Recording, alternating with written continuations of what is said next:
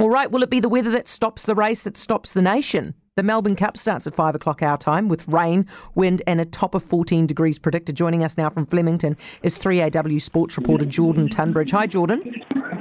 Hello, and good afternoon to you. Well, it's been a wet and wild afternoon here at Flemington Racecourse. We're less than an hour away from the 162nd running of the Melbourne Cup, the race that stops the nation, as you said.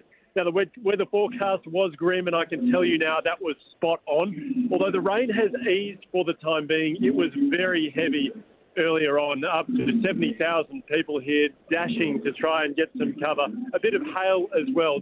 This is the coldest Cup day in 27 years, so just the top of 14 degrees. No thunderstorms yet, though, and uh, look, it's Melbourne has certainly received an icy blast of winter weather. I must say, though, it's it's still a very pretty setting here at Flemington. The gardeners have done a tremendous job. The rose bushes, all 16,000 of them, have peaked just in time for the carnival.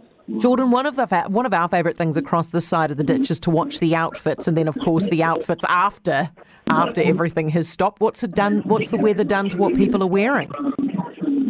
Well, surprisingly, not a lot. A lot of people are wearing not too much at all. I'm not sure if that's an Australian thing, but you know, the, the girls, there aren't too many jackets about. Um, a lot of the blokes are wearing it. There's a few trench coats, actually. It's a, a very winter sort of fashion vibe. Um, a lot of pastels, actually. I'm seeing a fair bit of pink this year among the ladies. Um, not as many fascinators and hats, though, as you would see in previous years. I think people worried that the uh, the rain would just make a mess of that. But no, it's still a pretty good vibe. And um, yeah, the weather has, the rain has eased just in time for the big race. Let's just hope it, it holds off um, less than an hour to go before that big race. Jordan, what's the deal with the guy who jumped over the fence and started pouring something on the track?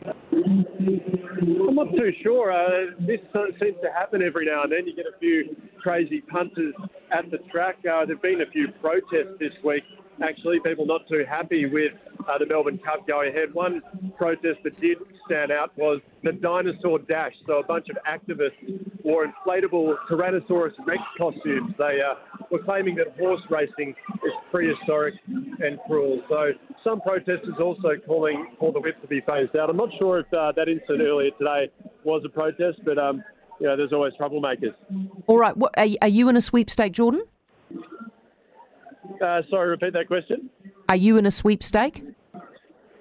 Uh, look, no, I'm not, but I've been. I, I certainly love the races. Um, I've been focusing on the form. Um, Deauville Legend definitely remains the red hot favourite to win the cup. Uh, in wet conditions, though, might not play in its favour. It's being ridden by jockey Kerrin McEvoy.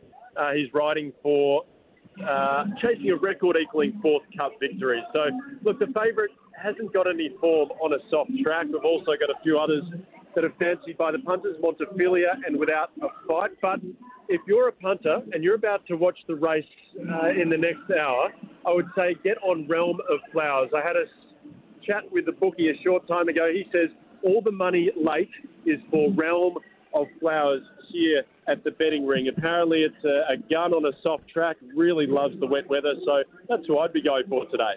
Uh, good on you, Jordan. I appreciate that. Jordan Turnbridge, who is um, a 3AW sports reporter at Flemington for us.